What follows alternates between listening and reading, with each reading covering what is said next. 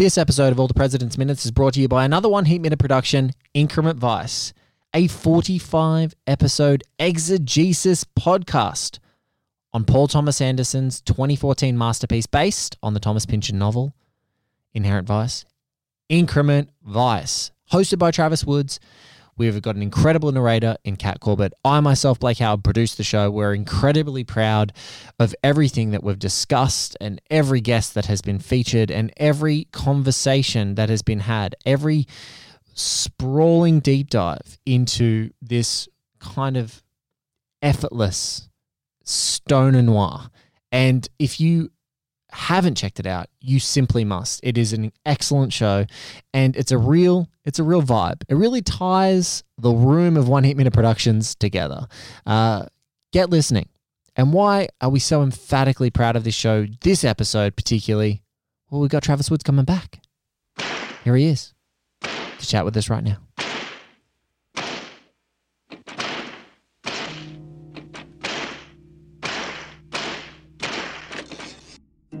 Democracy works.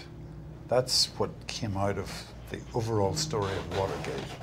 Investigative journalism works. In fact, investigative journalism, I think, was invented then. And Peter is an ex investigative journalist. No man, and certainly not the president, is above the law.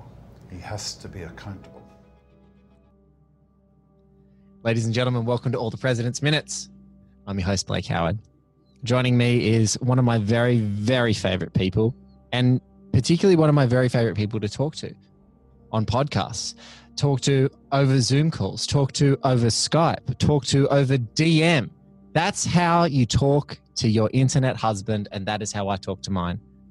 It is the 130th episode of this show about Alan J. Pakula and Robert Redford's 1976 masterpiece, All the President's Men.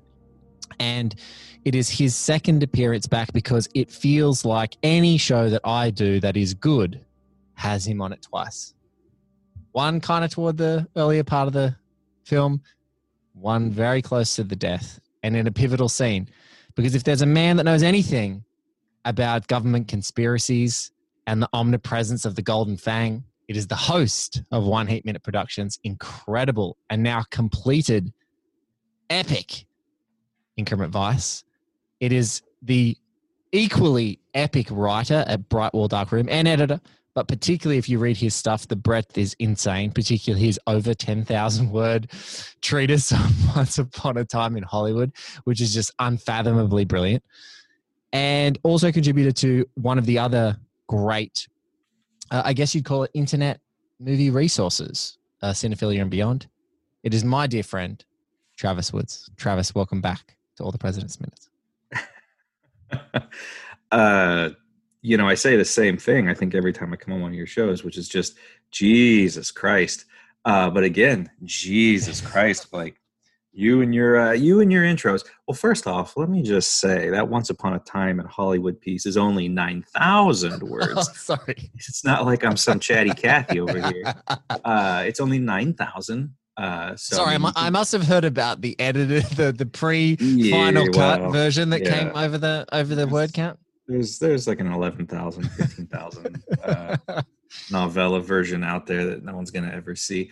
Uh, yeah, but you gosh, you got me sounding like I'm a real uh, jibber jabbering uh, fool over here. I keep things concise for the most part.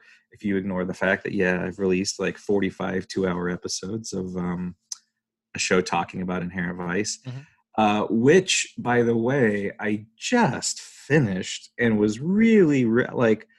I had Johnny Utah dirty harried my badge into the sea. I was done. I was Mm. walking away, Mhm. and uh, here I am. It's just it's like uh, it's like Dirty Harry coming back in Magnum Force. You thought he was done. thought you'd thrown away the badge. Uh, I thought I was done with this goddamn he's not. mic. He's not coming back. You, you you say you were Johnny Utah. I was Johnny Utah walking off the beach, and you were just I boating. guess that's You true. were just I- boating, you know, going out there, the hundred year storm. is not you know, coming not, back. I mean, this is probably as far afield as you can get from all the president's men, but I would say I would not say no to a Point Break. Don't podcast, start mentioning. I would not. Don't start mentioning future show ideas. truly, truly a top masterpiece. Don't One start of mentioning great- show ideas live on air. chase- This one of the is- greatest foot chase scenes in cinema history. Travis, stop. This is this is for us off Uh, air. I know Point Break. Point Break is going to happen. We know oh wow! that it's gonna. We know it's gonna. We know it's happening in the future. There's so many great show ideas that we have together. That's just one of them. That's just one.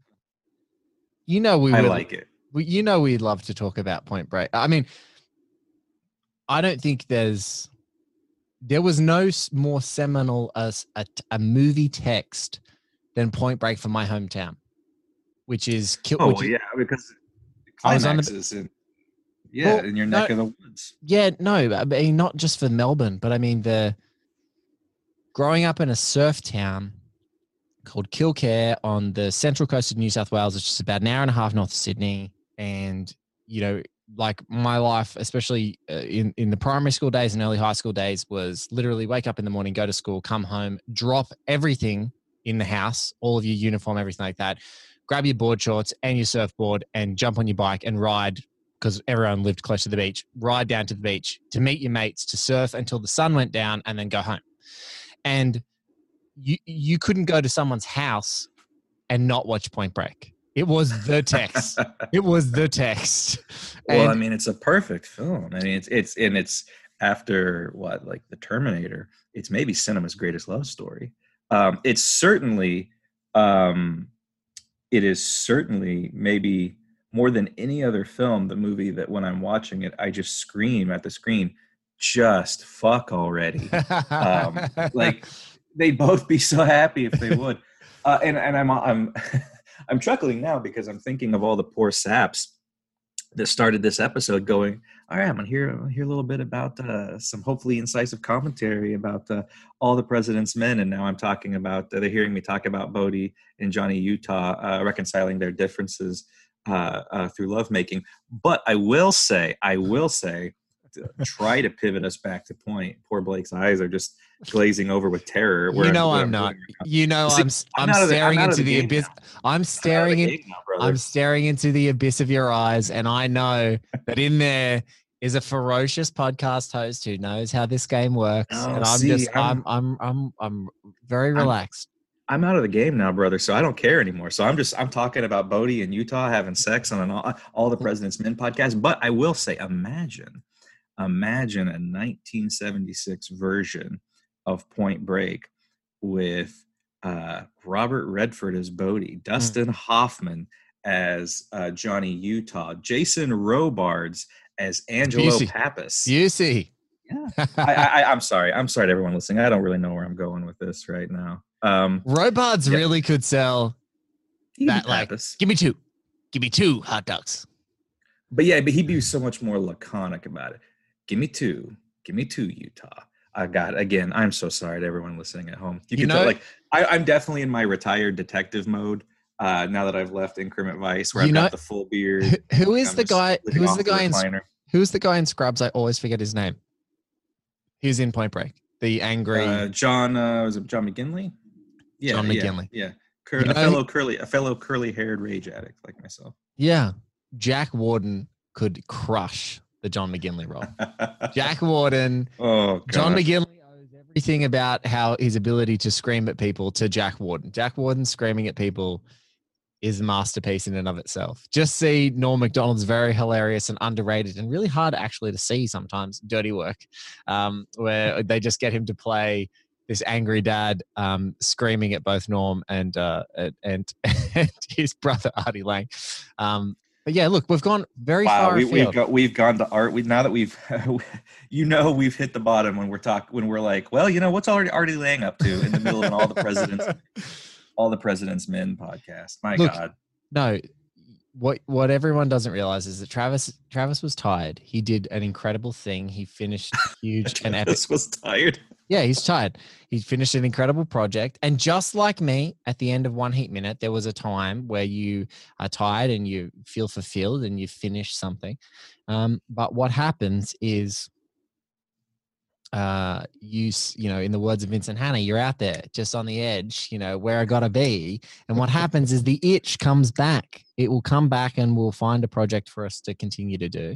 And I know that you're very keen on our future project for One Heat Minute Productions, which is coming up in December, which is Zodiac Chronicle, which you'll be a part of, and maybe more than once and maybe more than twice, um, because it will be a 24 episode series because the guests are lining up so much that even if I wanted to have two, just a minimum of two guests per episode, um, we may have to go more. So it might even be two to three guests an episode, depending on how the show is going to go. Um, unpacking uh, the different sequences of Zodiac together. So you know, there's there's there's going to be time, and there'll be future projects and lots of little fun things we can do together. You know, it's interesting that you mention uh, that you that, that you mentioned Zodiac there uh, because you're such a professional. You're already laying the track to plug your next show. Bless your heart. You're such a professional at this. But um, it is interesting that you mentioned Zodiac, and not just because we're in the middle of a weekend in which David Fincher has just gone, uh, just dropped three weapons grade level hot takes on the internet um, over, over, a 24 hour period. Uh, but it, what's interesting to me, uh, you know, talking about Fincher, talking about Zodiac, is how much I feel like this movie, maybe more than anything else in pop cinema, All the President's Men really seems like the crucial text, the formative text in that man's career. Uh, I think that you can really connect an electrified kite string from All the President's Men to what Zodiac is. And Definitely. I feel like, and again, we're just going, we're going from Artie Lange to David Fincher here. But uh, I, I feel like, um, you know, gosh, we are we're, we're doing an episode of Zodiac now, but I feel like David Fincher is not an auteur, which is a kind of a silly word anyway. He's less an auteurist than he is an aestheticist. Yes. And I think that his aesthetic is the gradual accretion of information, which is why I think Zodiac is his best film because I think that that's the really the only theme that truly fascinates him as a storyteller is the accretion of information. And so Zodiac is a film about the accretion of information that is delivered via the accretion of information. We're just going to see how many times I can get away with saying accretion of information in a single show. That's full. But uh, that is, you know, I was rewatching All the President's Men this weekend for this show, and it really did struck me, strike me, struck me, Jesus, it really did strike me how much this film really is just a gangbang of, of exposition and info drops and it's almost i don't want to call it plotless but it's it's vaguely structureless or at the very least all the president's men is not a uh, does not feel like a five act film to me or a three act film. It reminds me and boy you can tell i'm tired because i'm just grabbing at whatever pop culture errata is in the junk drawer of my brain right now. But um, in Nolan's The Dark Knight series, um, the Tumbler, the Batmobile, the, the, the Batman drives, if you notice, the engine is always upshifting in eternally. There's never a downshift or a leveling off. It's just constantly rep, uh, uh, uh, ramming and uh, revving up with this high pitched whine. And that's kind of what all the president's men is structured like. It's just a constant ascent into more and more and more and more information.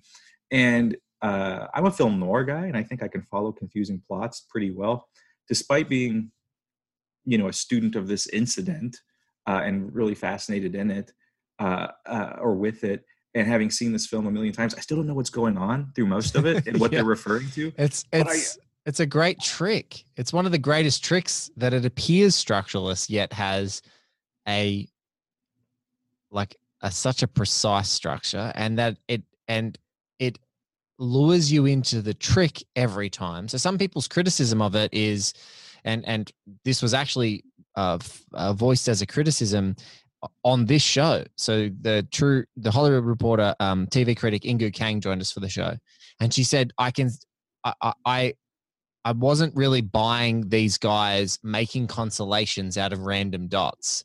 And I thought that that was a beautiful turn of phrase in that no, that's the trick that's exactly what I love. I love that these guys are making constellations out of random dots. And and the trick is that every single time the lack of predictability in the way that the next breakthrough comes to them, whether it's an open door or a twice open door or a or uh, you know a, a, friend having to speak to their old fiance or a Canuck letter as a line of flirtation that comes to one of their colleagues or whatever the case may be. It's that random that, that constellation that starts to form in these random dots that like is so beautiful because it's not just step by step by step by step by step. It is literally bang, bounce, bounce, bounce, bounce, and then here we be, here we are. And it, there's there's something so I don't know. There's something divine about that in the way that it's well, structured. Sure. And and it, that wasn't me criticizing it by saying it's structureless. It's just more that it's it's just one. It's it's a it's one act that just goes on for two hours and 18 minutes or whatever it is and it's just a constant ascent it's a constant revving up um, and even the ending it doesn't really end it just kind of stops because at some point the movie's just got to end. Uh, and to, to speak to that what i that's one of my favorite things about the film though is the all of these dots and then the, the eventual constellation. You know obviously some stuff this the film had to be condensed so we couldn't see them all we couldn't see all of the little dots that they had to go through to finally find the constellation but what i found so interesting and kind of terrifying and I mentioned this a little bit the first time I was on, is that you know Woodward and Bernstein at the time they were they were just two cubbies. You know they were they were they were the boys, they were the kids, they were nobodies. Uh, Bernstein was going to get fired last month. Woodward's only been on this thing, only been working for the Post for uh, nine months, and then it was writing about rat shit in restaurants. And um, the idea, the idea that you know, what's the Bradlee saying that great scene? You know, uh, you know, all the only thing that's writing on the line here is the First Amendment uh, you know, uh, of the United States and the United States Constitution, and then maybe the future of democracy itself. So you know, try not to fuck this up. And it's in the hands of these two cubby reporters who, every time they get a dot, and then one of my favorite things about the film is every time they get a dot, they're just as confused as we are. They're like, well, "What the fuck is this?" You know, like you know when uh, what is it in the I, the scene that I did earlier when um, Woodward's making calls about Howard Hunt and he's He's like, the guy's like, well, you know, he works for the CIA, and how like, yeah, Woodward's jaw just drops. He's like, yes, he did work for the CIA. And all of a sudden, it's like, well, what the hell does that mean now? And we're not asking that; he's asking that. And um, I think it's an interesting portrayal of two. And again, it's it's you know, I, I compared this film to a detective film the first time I was on. It's that detectives that instinct where you know there is a constellation. You're not entirely sure what it is, but you know there is one. Yes. And so you just keep grabbing at the dots and drawing lines and hoping you'll connect. And you know, not to disagree with with uh, with a critic, but I do think that this whole the, show, this whole yeah. show, functionally is about actively disagreeing with critics. But I, I do think that I do think that the film does go out of its way to show them making mistakes and yeah. drawing the wrong lines. Yeah. And so that by the time that they do kind of figure out what the constellation is, it's they've it's it's been a process of elimination where they've drawn other constellations or tried to figure out what the other ones could be and it's only at the end after the scene we're going to talk about today uh, you know when woodward has that very chilling line when you understand its implications when he's talking to bradlee in the front yard and he says deep throat says everyone is involved. And you know immediately what that means then. Yes. everyone is involved that includes the president of the united states which then gives us the great final scene. Um, and so yeah i just i i I, don't know how we bounced to this from Fincher, but yeah, I, I do feel like this is a film that gave birth to Fincher's style eventually.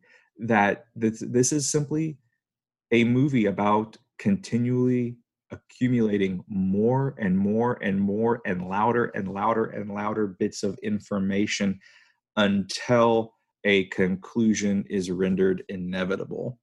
And there's there's just something about that that's that that there's no other movie really kind of like this. I know there's other movies that have been inspired by this, uh, but I don't think there's quite another film no like this. And I, and then the other thing I know, the, I know, the, I know, you, I, I know the, you're a man on a clock. I know you like to get to your scenes quickly, but I got one more thing to say. The only other one, the only other film I would say is, and you're talking about a direct inspiration. and It's almost like the writer of said film saw what Fincher could do with Zodiac and said, "Oh, well, we can do our our All the President's Men. It's Aaron Sorkin and Fincher collaborating on the Social Network. It's the Yeah. film probably that has come up the most on this show as a, as a, I guess a compatible comrade in cinema. In that you're making something based off of a text, um, you know, based off of a text so hot off the heels of a manuscript, so at the time that the events or just like on the on the cusp Yeah. of the events actually happening, and then engaging with it and then creating a dialogue and then continuing now that we can sort of reflect on it 10 years later um, continuing to be able to look at it and stay relevant and actually have people say you could have gone further which people do often say about all the president's men. You could have had you know they could have been more forthright they could have done this. They maybe could have shown nixon here. They could have been a little bit more blunt. And i think the art of both of those films uh, both all the president's men and social network is they told their story. They you know they synthesized that information. They made it powerful and they just sort of laid it there laid it there to sort of to to you know have this kind of i don't know i don't want to call it dormant power but this continual power that you know no we're going to be precise we're going to tell our story we're going to get in we're going to get out. And i love what you said we're going to slowly accrete the information and unlike presidents where they they do find that the the constellation that goes right to the top in those dots in the social network it is this guy this guy's morality is a problem or, Yeah. or lack of morality is a problem. And it's about first you need to strip all of the uh, accoutrement all of the all of the debris of, of the people that surround him in his life away and then he has to stand there starkly. And we go we've got a problem with this one tyrannical power hungry individual that is in the middle of this thing that is dominating our culture. And to to go back to that that idea of it could have gone further it, i think it's pretty perfect where uh, all the president's men ends just as i think the social network ending is very perfect uh, even if i have issues with aaron sorkin which we're not going to get into in this show but uh, i uh, what i love about the ending of president's men which uh, i'm sure anyone listening to this would know but on the off chance that you don't um, you know the, the film ends with Nixon being inaugurated for his uh, for the second time as president in 1972. He's won uh, he won in a landslide, and as he's being invested with the power of of the state for the second time, and is, is arguably at his most at his most popular and powerful, uh, you see that in the foreground and in the background of the Washington Post office, you see Woodward and Bernstein working on the story that will eventually topple this man. And what I like about that ending is it's so in keeping with the rest of the film, which is at that moment, they don't know that they they still don't know that they've got him. I Mhm. guarantee you that at that moment, it has not even occurred to these two men that the the words that they are hammering onto the page in that very moment are the words that will eventually drive the most powerful man on earth from that from the office he is being re-inaugurated into in that moment. And i think that is very in keeping with the film and you know what you said about the dots in the constellation. It's it's these these two cubbies still hammering away not knowing if they've got it not knowing if they've got him and just continually writing into the dark hoping that that constellation will eventually be bright enough to illuminate the way forward. And that's that's the that's the tone of the film in general. And i think that's kind of a miracle high wire act of this film is that it works on two different levels. One the dramatic engine for this film exists because we know what happens. Like we know what Yes. happens to nixon. So you know if we didn't know that i, I don't know how if the movie would work half as well because we're watching it stressed out because we know nixon is is, is a corrupt motherfucker we know the people around him. We know G. Gordon Liddy is the shadiest, weirdest freaking guy, and uh, we know how debased and and morally uh, bankrupt a man like uh, uh, Haldeman is. And so, the more we see these guys digging into it, like we're getting like, oh my god, they're getting closer. They're getting they're going to topple the president. They're getting closer. So there's this dramatic engine that comes from that. But the other track this film works on that is so fascinating is the movie never shows its cards in that regard. The movie never lets on that it knows what the ending is going to be until the epigraph at the end. The movie continually acts like, well, I don't know, is Nixon bad? Well, who knows? We don't know. um, and so there's that that despite the fact that we all know what's going to happen to Nixon, the movie plays it like, hey, maybe this is maybe the Washington Post is going to collapse because of this, because of these two these two green reporters that got. If you guys fuck up, if you guys fuck up again, I'm gonna get mad. Yeah, exactly. And I think that that what a miracle high wire act this film uh, uh, uh, traipses across, in that it it plays this like totally objective, like it has no idea that these guys are going to take down Nixon. So you're watching these two reporters maybe destroying the institution they love. Whereas at the same time, we're sitting there with this nervous knowledge of, oh shit, this is how it's going to happen. And you just keep waiting for the moment where it's going to finally get real. It's really going to get real. And I think I would argue that that is actually in today's scene where stuff actually gets real in that 70s conspiranoid paranoiac thriller way. It, it and again, which is a, a, the wildness of this film's structure is this is what uh, we're About six six minutes away from six, the ending minutes. of the movie. Yeah. Six seven, uh, uh, and it the movie doesn't turn into the parallax view styled uh, paranoid 70s thriller until right now with like six minutes left to go because it's like i said it's just that constant ramping up Th- that's the only structure and it's only now that in this moment uh, with uh, with deep throat that we're like oh shit like li- lives are in danger now Mhm. and uh, again just what a just what a wild ass movie this is what a fascinating uh, structure this is Be, and, and again you know I, I i i'll take this back to what you said you called this uh pakula and robert redford's all the president's men and i think you're very very right about that and that is something that i said the first time i was on which is that while robert redford does get credit for his amazing cliff booth haircut and his uh steve or- rogers good looks or, or, and- or does Cliff Booth have an amazing Robert Redford Obviously- haircut? Obviously, sure, sure, Obviously. sure. But uh, you know, Redford gets credit for that, and he he, he delivers a very wonderfully unshowy, craftsman-like uh, performance. But I don't, you know, to use again to use the word that I just said earlier, I don't like to use auteurist.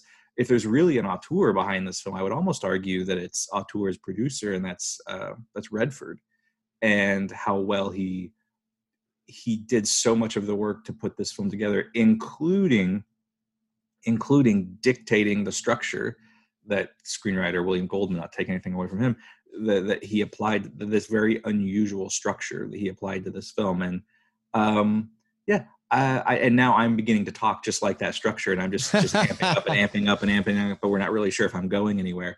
But yeah, that's, know what- I know where you're going. I find it absolutely fascinating. I know Yeah. where you're going. It's only happened one other time on this show, but you know what? Hmm. I'm waking you up. You're going to introduce the minute. You let, Oh, let, let, let, let's get you back on the saddle. Let's get you back on the saddle. Come on, host of One Heat Minute Productions Increment Vice, Travis Woods. You know how we play this game. Would you like I to was- introduce people to the minute? I was like Shane. I was writing off. No more guns in the valley. I, I was done, buddy. I was done. Get your gun belt, baby. Let's go. All right. Well, let us, you and I, let's watch. Let's watch uh, the 209th minute. Is that what it is? No, it's No. two hours and nine minutes. It two is. hours and nine minutes. 130th minute. 130th minute. See, see, see, I'm rusty. I'm rusty, babies. Uh, let's you and I dive in to the 130th minute of All the President's Men, the moment, the moment where Woodward doesn't just come face to face with the truth, but for the first time violently demands the truth be given to him. No more hints, as he says, no more bullshit. The the the Boy Scout routine has been dropped, covered in flop sweat, desperate, terrified that he's gonna have to fall on his sword for the Washington Post, an institution he loves and is maybe destroying with these cockamamie stories that Richard Nixon uh, uh, is the, is is one of the most corrupt presidents in history, which we can have some we can have some, a chit chat about that a little later too, about who maybe takes the cake for that now. Uh, but here we are, the moment, literally, of truth in all the president's men. FBI, CIA, justice. It's incredible. Cover up had little to do with Watergate. It was mainly to protect the covert operations. It leads everywhere. Get out your notebook. There's more.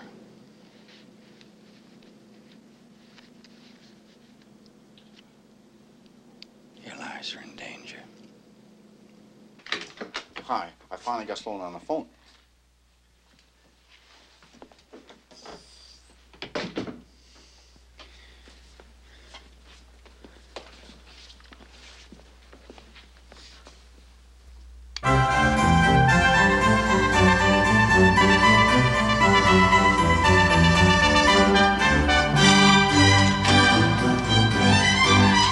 The beautiful symphony. A beautiful Vivaldi. symphonic moment. Yeah, Vivaldi, man. Um, so as I was saying earlier, That is the most on-brand Travis Woods thing that you've ever What's said. You've been What's in that? you've been at Gordita Beach for too long. Yeah, Vivaldi, man. You you and PTA. That's the most PTA Doc Oh boy. Well, yeah, Dingus. you know, I told you I'm tired, man. I'm tired. um, you know, as I was saying earlier, this is kind of this very fascinating moment in which Woodward discovers via his his government contact Deep Throat, uh, your lives are in danger. Power has finally noticed you, and you've become inconvenient enough to be murdered. And that's like I said, it's that this is the moment where these two guys, uh, and now as, as as Woodward is running into Bernstein's apartment and blasting the Vivaldi, so that the uh, what, any potential bugs there won't won't pick up their conversation as they try to type to each other what's going on. This is the moment in the movie where they realize they're in a paranoiac, conspiranoid thriller. And what I think is so interesting is any other movie, this usually takes place in the middle of the film, whether it's Jim Garrison finding out that his office is bugged uh, in JFK, and his seven-year-old daughter is getting these mysterious phone calls uh, from men telling her that they're going to pick her up after school for a secret pageant. This is some scary ass shit.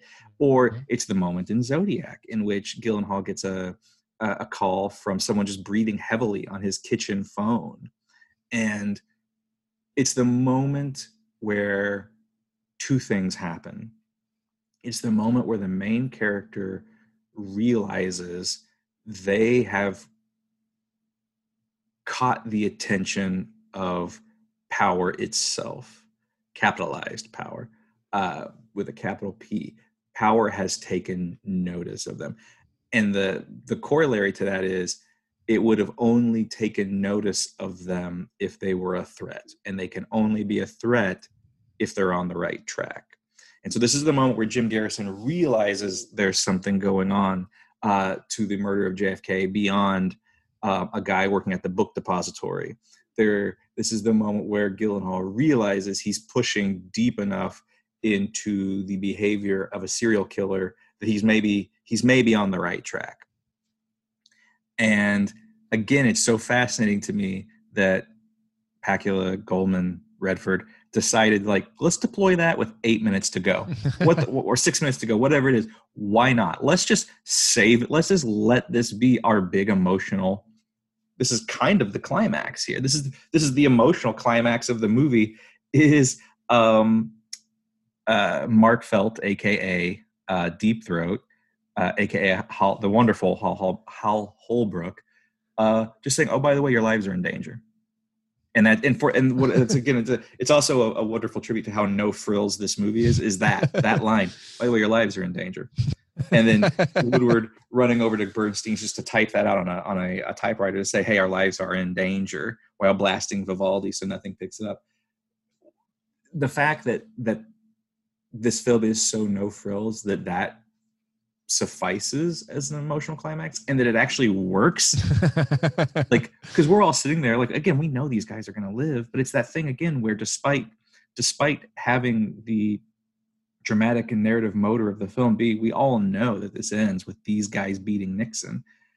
It's still operating on that other level that other track of like i don't know maybe nixon wins who knows and us going shit are, are we going to lose the cubbies? Are they going to get killed? Are they going to is, is something going to happen? But something again, something tribute scratches to how well made this film is. Someone's something scratches for me and i know that it scratches for you as well whenever people go oh but were their lives really in danger? And i just flash back i flash back to the beautiful streets of new york in post-war america where a man dressed very well, is speaking to an ex old lady while she's walking a group of school children and says, My father is just like any other powerful man.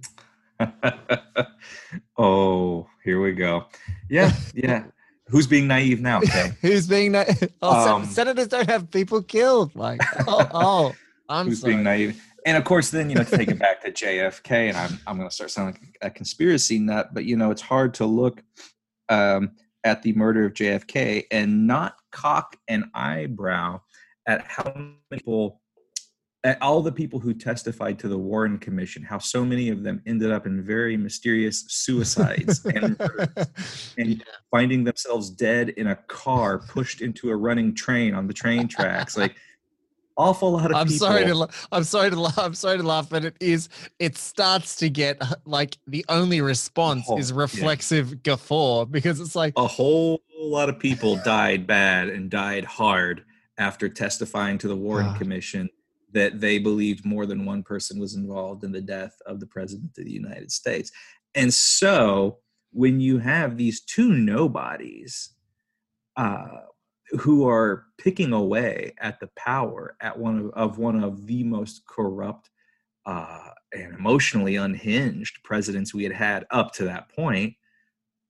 and again yeah yeah they they I, I certainly were in danger especially because and to keep jumping i keep jumping ahead to this particular scene uh, but it's the one where they they're talking to their publisher uh, editor-in-chief ben bradlee uh, um, in his front yard after getting this information and he says something he's like you know the latest poll shows half of americans don't even know the, what the word watergate is they haven't even heard of this story and that's what makes them in danger is they're not famous enough yet to not be killed. The one thing that kept Jim Yes. Garrison safe during the trial of JFK is it had become national news by that point. So er, if anything happened to Garrison then, he's dead. Or if anything happened to Garrison then, they it's the killers it's- would be dead because it would be so obvious what happened. Whereas right now, Woodward and Bernstein are still nobodies enough that, you know, if they happen to be in a car wreck on the way to talk to someone about the committee to reelect the president's strange, you know, God knows how many uh, millions of dollars slush fund. uh, the, if they got in a wreck doing that, well, you know, people get in wrecks all the time in Washington D.C. There's a lot of traffic, and so it is. It's a very chilling, chilling moment um, of of absolute kind of 70s paranoid horror right here, and I, and I do think it works because you can believe, oh yeah, Nixon or someone. It would be the kind of thing where Nixon would not even be told. Just someone in the chain of command would look at this and, you know, more than likely a G Gordon, a freak like G Gordon Liddy would be like, someone needs someone needs to get rid of these two. And it's it, it's it, it's and again not, not to co- keep copping lines from JFK because what a great movie that is. Even if it's you know I love JFK. No, no, no, no. it's no. great. It, I mean if, I- if you if, If, you, if you can have if you can have a 12 minute monologue from a, a monologue and montage with a Mr. X character played by Donald Sutherland, who is a peculiar, you know, oh, icon Oh, mean, it's- in and of himself. It's like the, the, the, like if that isn't one of the greatest single sequences in American cinema, I don't know what is. Like just sort of dropping science about the inherent corruption and bad deeds of all of those powerful and you know uh, obtuse structures that are like beneath Sure. the structures. Well, I mean, It's- I think we it's can we can also admit, but it be, we can also admit it's a little ridiculous. It's like Mr. It's like Mr. Smith goes to Wa- uh, Washington on pure cocaine, but um, which I like about. I love it. No, I love it. It, But, it, um, it is, but there's only one man who I would happily watch his cocaine paranoia binges. Like so, so you know, it's it- Oliver Stone has got he's got that in spades. and and and as I was saying, kind of taking from that movie, you know, it wouldn't even be that Nixon would get these guys killed. It would be as as as it's mentioned in in JFK. You know, uh, it's it's never even said. Someone just says we'd be better off if these guys weren't around, and someone interprets that, makes a phone call to someone else, who makes a phone call to someone else, and all of a sudden, uh, a Cuban assassin shows up and cuts uh, Wood, uh, Woodward's brakes, and the next thing you know, they're both flying out of a windshield on the way to work or to go talk to Jane Alexander. Um, and so, yeah, it's it's it's a it's a it's a definite moment of terror. And again, my God, I, you should have given me the moment with Bradlee on his front lawn because I'm going to keep jumping to that. I love how even Bradlee in that moment, the first thing he asks is, "Are people? Did they say people's lives are in danger?" Like he are they already sense what's coming. And again, that goes back to the the constellation. They're beginning to see what the constellation is. And now now that they recognize that the the north star in this constellation is richard milhous nixon the most powerful man on earth the the immediate question that follows is are lives in danger are are our lives in danger? Did they say lives are in danger? Of course they did. Of course he did. Of course mark felt did. And that's just again it's the emotional climax of the movie because it proves if their lives are in danger that only means one thing. It means they're right. Yes. it means they're, it means they're right. Uh, and so now the only thing they can do is be right without get, and again in the words of ben bradlee be right without getting it wrong. Yes. which uh, real quick just want to say really quick uh, shout out to to that scene earlier in the film it's my absolute favorite in the movie when ben bradlee and his two cubbies are working late at night and they're just sitting like little kids on their desk as he's telling them stories of the old days and he gives them that monologue about i uh, i you know i got it wrong or, or or i messed up but i wasn't wrong yes. and and how that's that's the thin line they have to negotiate here is they have to both be Lyndon right. Johnson held a press conference and appointed J. Edgar Hoover the head of the FBI for life. And he walked off stage and he talked to his man. Tell Ben Bradlee I said, fuck you. oh, Jesus Christ. Oh, Ben Bradlee. Uh, oh, God. Can you imagine having Cable Hogue as your editor in chief? How cool is that? Run so, that, baby. on that. um, I love, and again, okay, I'm going to talk about that moment one more. I love that moment for the little kid vibe that you get from Woodward and Bernstein because they're looking at Ben Bradlee as the guy they eventually want to be. This, this guy who, this, this, you know, Kennedy voting, uh, uh, speak truth to power, old school liberal newspaper man. You know, how they look at him with such adulation. They want him to love him, and how. But what I love about that is, you know, he's looking at them a little bit, going, "Man, I wish I was still there. I wish I was still there with them. I wish I was still hungry. I wish I was that guy out there scuffing, uh, scuffing my shoes on concrete, getting the story, knocking on doors, talking to people." And I love how understated that moment is, and that it it, it shows how there's this feedback loop between the two and you it's in that moment you understand why he says let's stand by the boys. Fuck it. Fuck uh, there's some you realize he wants to be them as much as they want to be him. And what a wonderful moment. But okay back to the scene at hand. Back to the scene at hand. Let's There's- rewind Th- th- there's there's one and this is what I do. I don't I'm not going to interrupt all the good things you're saying. There's just one technical and formal choice that I just wanted to underscore in this moment and I'm sure we've covered it in the previous minutes but I just wanted to get your your your thoughts on it is for so much of how just the staging of Oh, all of these all of these scenes have been happening. That's what i'm coming to. That's what i'm Great. coming to. And and so is is Woodward on the left and Deep Throat on the right, and this is the first scene in the film where Woodward comes on the right hand side and Deep Throat is on the left, and it's in that moment, you know, this whether you notice it on the first time that you watch it or whether you notice it on the 10th time that you watch it there is that subtle change that subtle power dynamic shift.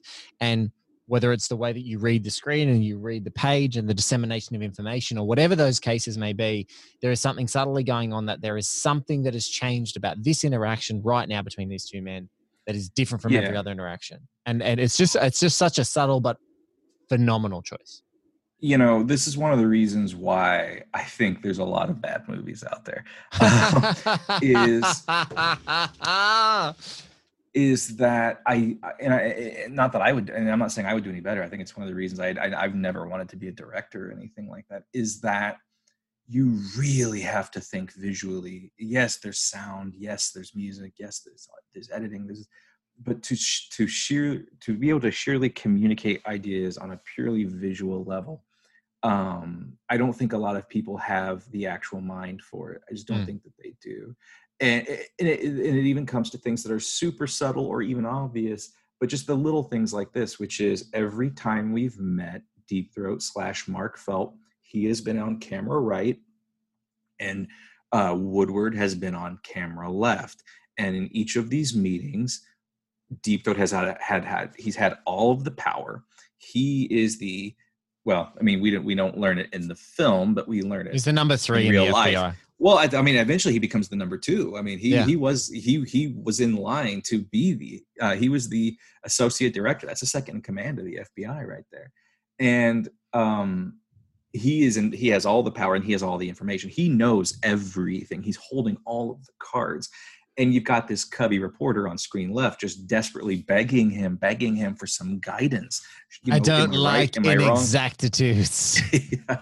um, and you have him on screen left. And as the film becomes increasingly fraught, and as the forces of power mount against Woodward and Bernstein as the film continues, you've got you know Press Secretary Ron Ziegler talking shit about them on the the five o'clock news.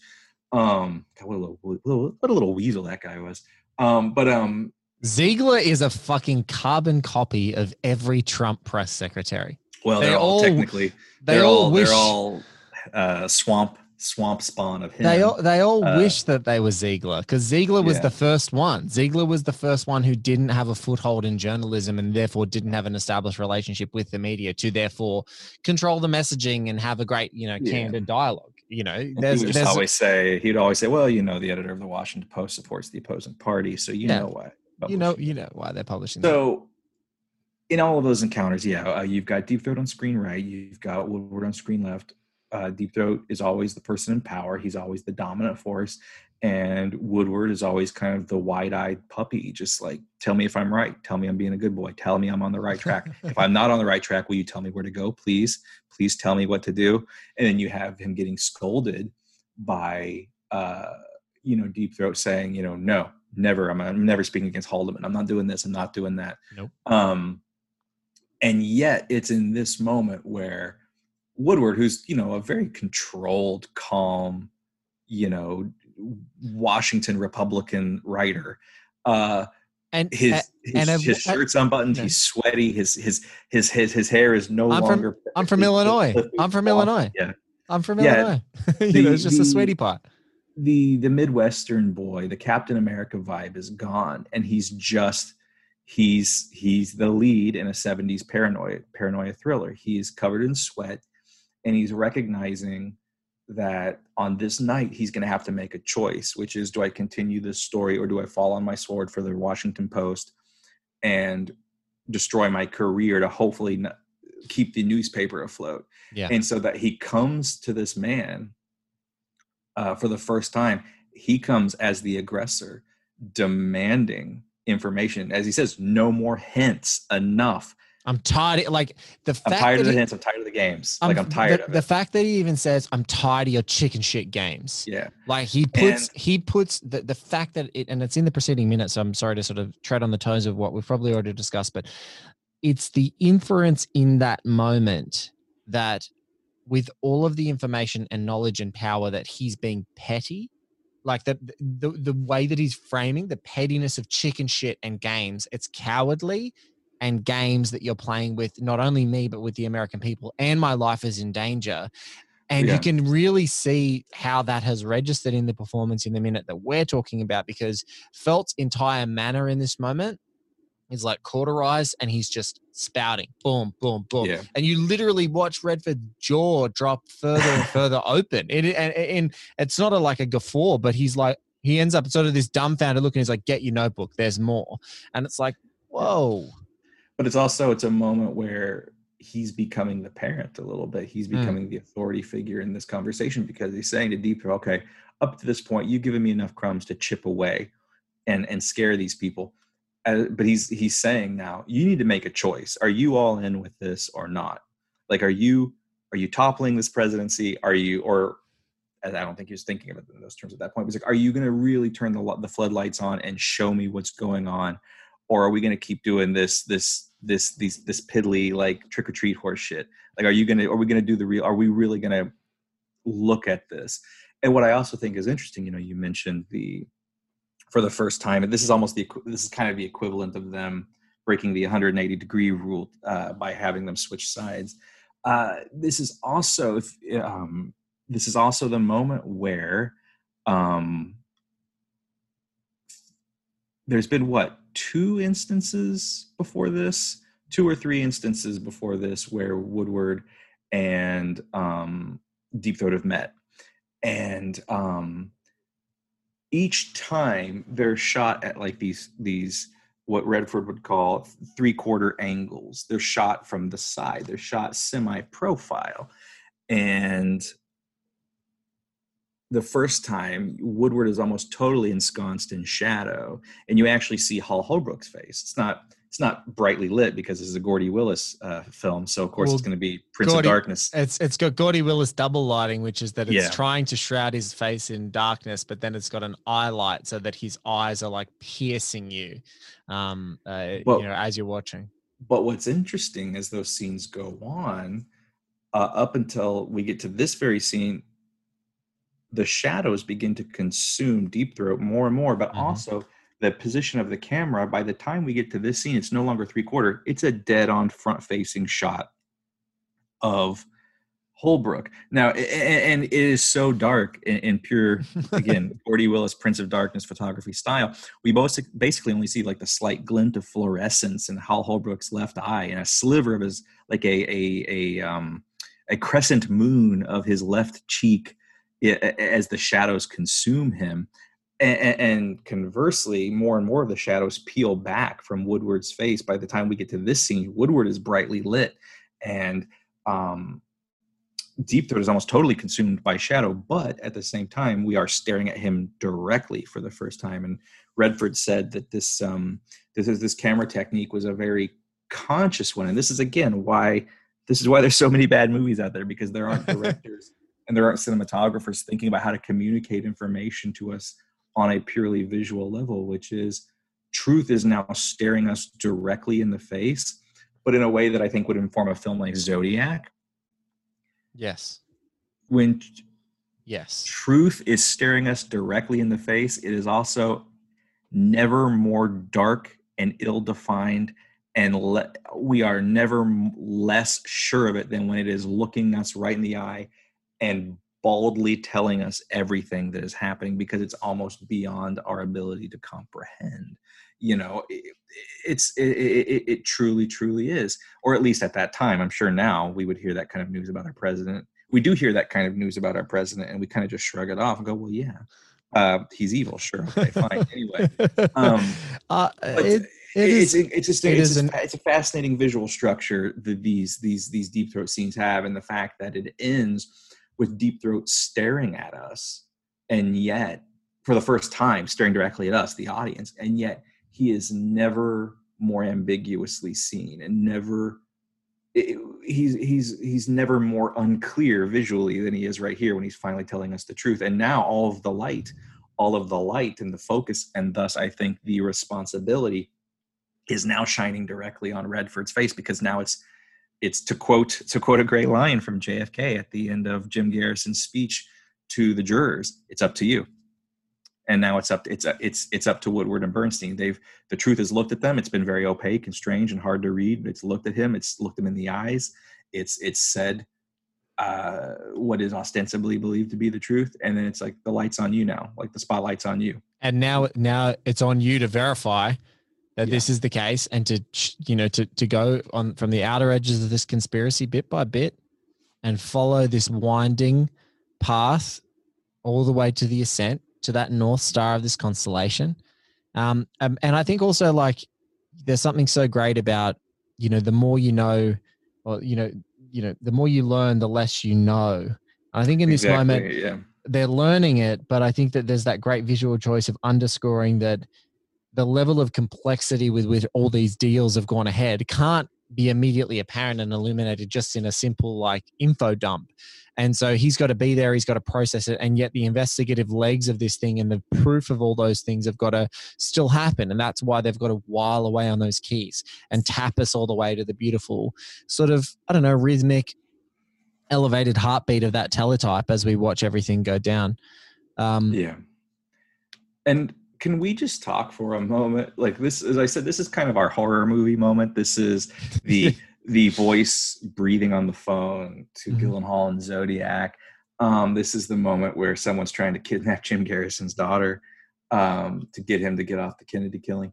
Um, this is this is the horror movie moment of the film. This is you know this is a guy that we know as an audience. We know this guy is telling the truth, uh, telling our hero your life is in danger. They're considering killing you at this point. It would be easier. they're beginning to debate whether or not it would be easier to just murder your ass uh, because a you're telling the truth and b that's become an inconvenience to power you have Mhm. become a threat to power and there is you not only just power but the most powerful man on earth who we know is emotionally unhinged and unstable and quite dangerous uh, that's that's a horror movie moment and it's also a horror movie moment because and this is what gets me a little sad is it's a horror movie moment at the time because it's a horror movie moment that says the person you're supposed to trust to protect you most he's willing to kill you if it's in his best interests. And what's so sad is how it doesn't feel that doesn't feel like a horror movie moment in 2020 that kind of feels like where you're like well of course yeah the president would kill me if it was in, if it was if it was more convenient for him and in a in, in, you know in a in a world in which we have a president who considered 20,000 dead or 200,000 dead to be more convenient to him, dead. more politically expedient for him uh, than not you know the idea of killing two two Washington Post reporters to quell a story is kind of like yeah okay and? And? That's our climax? That's really it? Oh okay sure. Shrugs. Shrugs. you know what's what's uh what's the what's that twitter speak? Uh i don't know but uh, pop off i guess woodward. I mean if you, if you really think it, it, it, and off. that's that's that's the shame of 2020 Twitter really and of our era is that a president wanting to kill two two lowly reporters now you're just like well sure i mean our president's killed 200,000 people for reasons that aren't even particularly clear uh, beyond he didn't want his feelings to get hurt. He wanted to assuage an ego. It wasn't even about getting in trouble.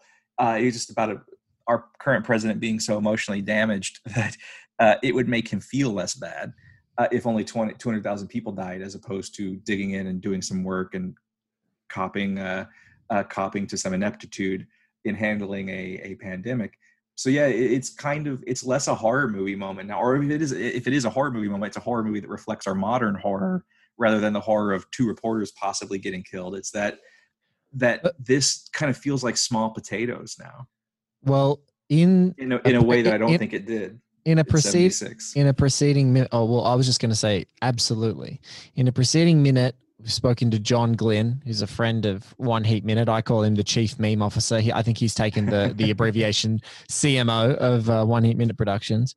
And John used a phrase that we're very familiar with in crime movies and movies like Heat of like it feels very Mickey Mouse. It's like Mickey Mouse bullshit. This yeah this level. It's for many years, this was a cautionary tale of politics gone wrong and a cautionary tale of a time gone wrong and power and this great, this great flux of war, of civil unrest, of economic pressures, of international upheavals, um, and this, you know, creating this perfect sort of, you know, this perfect alchemical response that said, you gave too much power to too much influence to too much people and you could you could obfuscate weird things that you were doing much easier than potentially now. And that was kind of the reality that as we understood it. And then scratching at the edges of all of you know of all of the established narratives that we have about american politics up until today there've been these fringe thoughts about you know uh, uh, you know uh, agitators that go and mess up things like the um, Occupy Wall Street movements, and you've got you know murders of uh, prominent journalists who miraculously drive themselves into telegraph poles under different administrations, whether they be liberal or conservative. Um, you've got these things that sort of happen along the way that start going, oh, hold on, is is this just the way that it works? And what now in 2020 is that this bold faced, yes, we our lessons from Watergate were to go harder than Nixon. We would destroy the tapes. We would kill the reporters. We would let 200,000 people die. And the people who are lionized and the people who've been influenced by this time and these reporters or just the art of this time is the tirelessness pursuit to like push against it. Um, and and you know, you know, just be a little bit of light out there in the darkness. Um, and yet we're still in this little bit of a stalemate just a little bit of a stalemate Hey, can I can I uh, go back to some Twitter speak to you for a Please, minute? I- please You're, you're going you're going all heavy and philosophical. I want to actually, I that's usually what I do, but since you're doing it, I'm going to downshift a little bit. Uh, to you know, to continue the Twitter speak thing, is Deep Throat a messy bitch who loves drama? um, you know, I was yes. think, I was thinking about that today. Uh, you know, I don't know how. I mean, I'm obviously if someone's listening to an old President's Men podcast, they probably know a thing or three about Mark Felt, the former assistant director, second in command of the FBI, who had a very tumultuous uh, relationship with Richard Nixon, who was passed over for replacing Hoover because Nixon didn't like him, didn't get along with him. Nixon saw him as the old guard. And so there's a lot of people out there who think that, you know, you know, Mark Felt, once it became known that he was deep throat, uh, you know, he and his family really tried to contextualize his choices to leak information to the Washington Post about the evil doings of the Nixon administration uh, as as him being an American hero. Sorry, I'm still I'm still chuckling about Oh, yeah. Steve so big a messy bitch who loves drum. He does. You know, I, I, I get away with words now That's and again. That's good. That's um so you know he tried to frame it as well you know he's his you know i'm an american hero. I couldn't i couldn't i couldn't stand this kind of bureaucratic corruption and uh which is funny because you know this is a man who was later put on trial for breaking into the homes of the weather underground um and had to be pardoned by uh by ronald reagan.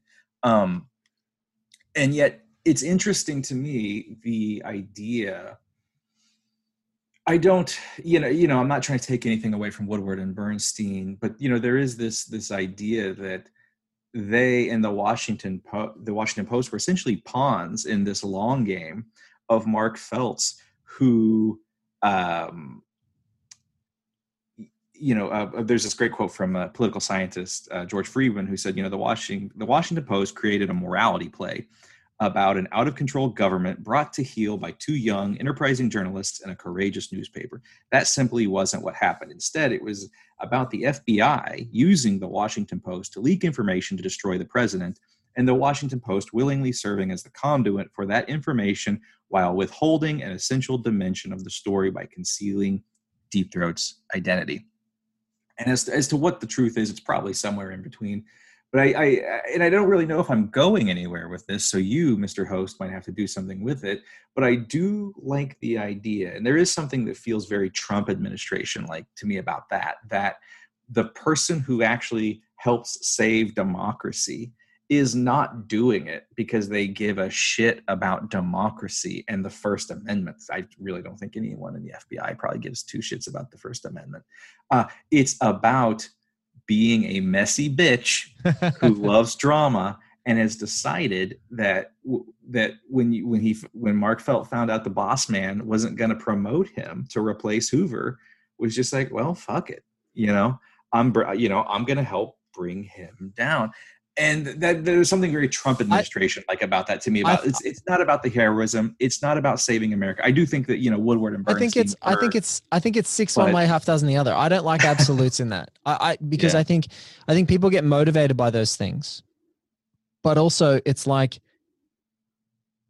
there is a real relationship dimension that can be impenetrable, especially in a corporate landscape. Now, I used to be in a corporate landscape and I'm not anymore. If you are in a corporate landscape, the fucking relationships are everything. There are egos and there are impenetrable relationships. And if someone doesn't like you, you're fucked. If they're in the right position of power and you report to them and you can't sort of get yourself farther enough away from them until they move the fuck on or move the fuck up or get the hell out, you're screwed. Like, because there are certain pivotal people that you need to have a great relationship with.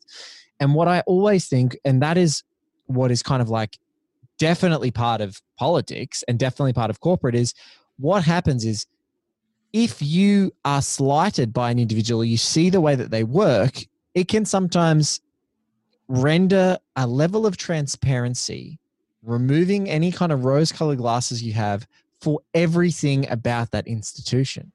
You can look at it and go, this whole fucking thing is just a circle jerk of egos and horseshit. No one actually wants to fucking do anything. No one actually wants to pursue anything. Everything that these people are saying is to keep themselves employed. Hmm. That is all they're doing. So, in politics, even more so, you only have to look at people in the Conservative Party of the United States whose values are pretty, pretty stringent. They're pretty clear. Like, in fact, they're quite candid. You know, they've got very staunch beliefs when it comes to, uh, um, uh, you know, uh, uh, especially you know children and and and women's right to choose based around their religion. They're usually very religious and conservatism is religious and fiscal. And then you've seen those people abandon all of that morality that is taught in the books that they they study every week or every day because the power grab of the kind of egomaniacal trumpism is around and they've just got to kind of speak that language to help spruik Yeah. that base and so i think i yes definitely would agree that there is some messy bitch who loves drama stuff but also if you had been going through with with presidency after presidency and a certain level of conduct that you thought was happening around a president and the way that they were managing themselves and doing those sorts of things, you would sort of have an appreciation for the office. But if you got there and then started to see that Nixon was starting to treat his own little personal slush fund for political espionage and then telling his intelligence agencies who are actually built and designed to stop political espionage from happening in this country or to exact political espionage in other countries like the CSI, uh, CIA do, and then you're being told not to do anything about it, I totally get why he's like, yeah, I'm a messy bitch. And I think that we need to like have our, we need our messy bitches. We need to have the people who are disgruntled and insiders protected. And so I, I, I think it's six one way, half dozen the other when I look at him in, in, in the context of history. Because obviously, if you're in that institution, you are going to do things and disrupt different, you know, whether they're peaceful or whatever, these like disrupting forces. As a part of the FBI, you're going to do effed up stuff. That's just part of the morality. Some stuff you're going to do to save people and protect people, other stuff is effed up. But I kind of like that if you get a window into who Nixon is and you see what he's doing and that incentivizes you to speak, that's good. And I don't think it, the onus is on the Washington Post to worry about the motivations of that person. The onus on the Washington Post is to tell the truth. And Yeah. No, I, I, I don't disagree. I, I- I just, uh, I like the idea though that I do like the idea of of Deep Throat as a messy bitch who loves drama I love because it. I think it love it, too. just like the scene that we're, we're talking about today, where where he is so ensconced in shadow that he's no longer even purely visible. That it's just one more layer of what can we trust? What can we what can what can we use? What can we trust? What is real? What is lie? What is fiction? What is truth? What is nonfiction? What is reality? And the fact that we can't even trust that this is someone a law-abiding patriot you know fighting the good fight and it might just be someone with an axe to grind you know Mhm. someone with a grudge against the president is it's all it, it, it, again when you pretend like you don't know how this ends it makes the story all the more terrifying because you can't how can you trust this this conduit of information if if it's complicated by the idea that well this is someone who's just this is a disgruntled employee Yeah. so that thus it just it just adds that that level of opacity and ambiguity But back- to the but- that I but- love. I love it too. And it happens with every person. You've got Jane Alexander's bookkeeper allegiances towards Hugh Sloan. You got Hugh Sloan in amongst, you know, I mean, Hugh Sloan looks like a saint compared to John Mitchell, but Hugh Sloan, I've called him slippery Hugh Slo- Sloan for a reason. I think he's a slippery mofo. Um, you know, he's he's protecting himself and absolutely, um, and and where possible, only saying what he's directly asked to continue to protect himself to say i'm not going to lie but i'm also not going to be completely candid with the truth um, and you just have to look at that happening all across the spectrum and you start to you know the bookends of history start to show big turning points where people just feel compelled like all right well i'm caught anyway so i may as well tell you and they just sort of drop everything um, but in, a, in our point to in our point to bradlee you pointed to it before which i think has got a great poetry to it i made a mistake but, I but I wasn't wasn't wrong. wrong. And what can you do when you're faced with that kind of ambiguity? What can you do when you have a shadowy man in a garage telling you these these terrifying truths? what can you do but rely upon the craft and the process to save you and this like a fincher film as i was saying you know all the president's men is a craft and process movie it's about the shoe leather and what that's why i love and something we haven't talked about a lot but um the second half of this minute is woodward crashing into bernstein's apartment immediately holding a finger to his lips when bernstein starts to talk running over, throwing on the Vivaldi, which is like the loudest thing in this movie aside from the hammers of typewriter keys, uh, slapping a page. Uh, and immediately, and this this is going to tickle into the next scene, I know, so I won't dive too deep into it. But Woodward immediately goes to Bernstein's typewriter, his his weapon, uh, and um, he starts typing out. You know, Deep Throat says, "Our lives are in danger," and it's a little moment but i love it because what is he doing? He's going back to the writing. He's sitting down at a typewriter to communicate ideas in print which is all they have. And he it to me i felt like that was a nice little visual metaphor a way of showing that all these guys can do is rely on the, their craft and rely on the process to save them and get them out of this is to write their way out is to write what they know to write what they know and hope that the person and people uh, who is on the receiving end, who is reading it, will make right decisions and will be based on that level of information, based on being informed. And in this moment, it's just writing a note saying, "Hey, we're in danger." Uh, but I think that's a it's a broad metaphor for what they do, which is, again, I'll say I'll repeat myself. Anyone who listens to Increment Vice knows I'll do that. Uh, it's just we they've got to rely on the craft they've got to rely on the process and they've got to hope that the words they type are the right ones and that will be read the right way and will lead them out of this mess and i thought that was a just a lovely way to follow up the deep throat scene which is terrifying which is to follow it up with the only thing that two writers can do when faced with when faced with that kind of knowledge is well we better write this down.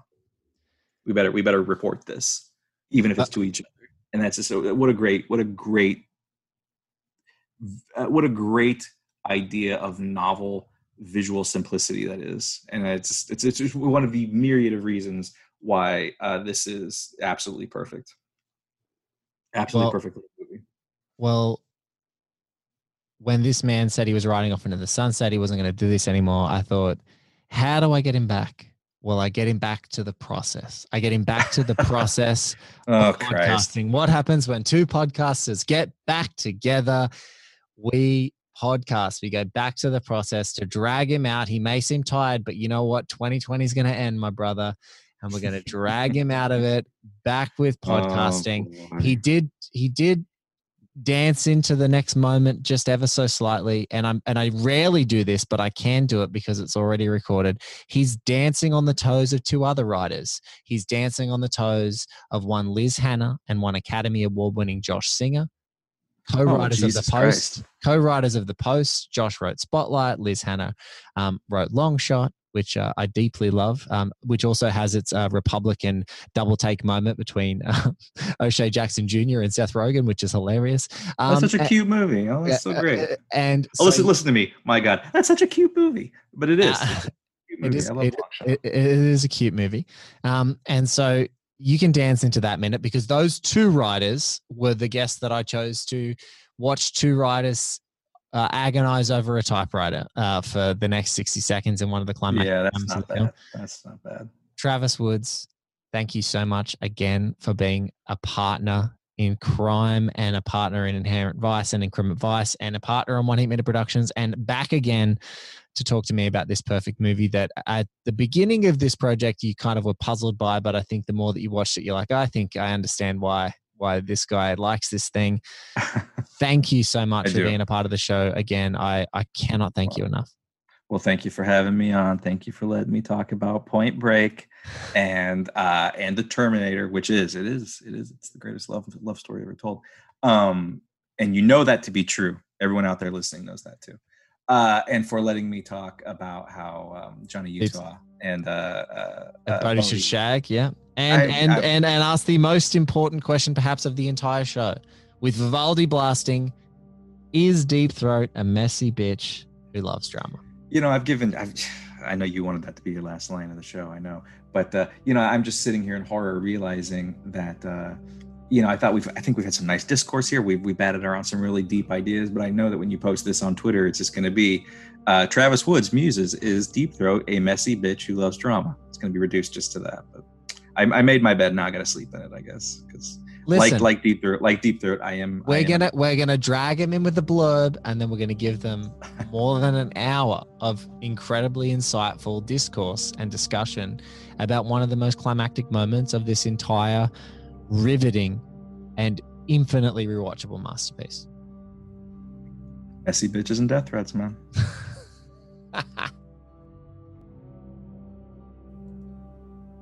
That was my great friend Travis Woods. Just when he thought he was out, I pulled him back in.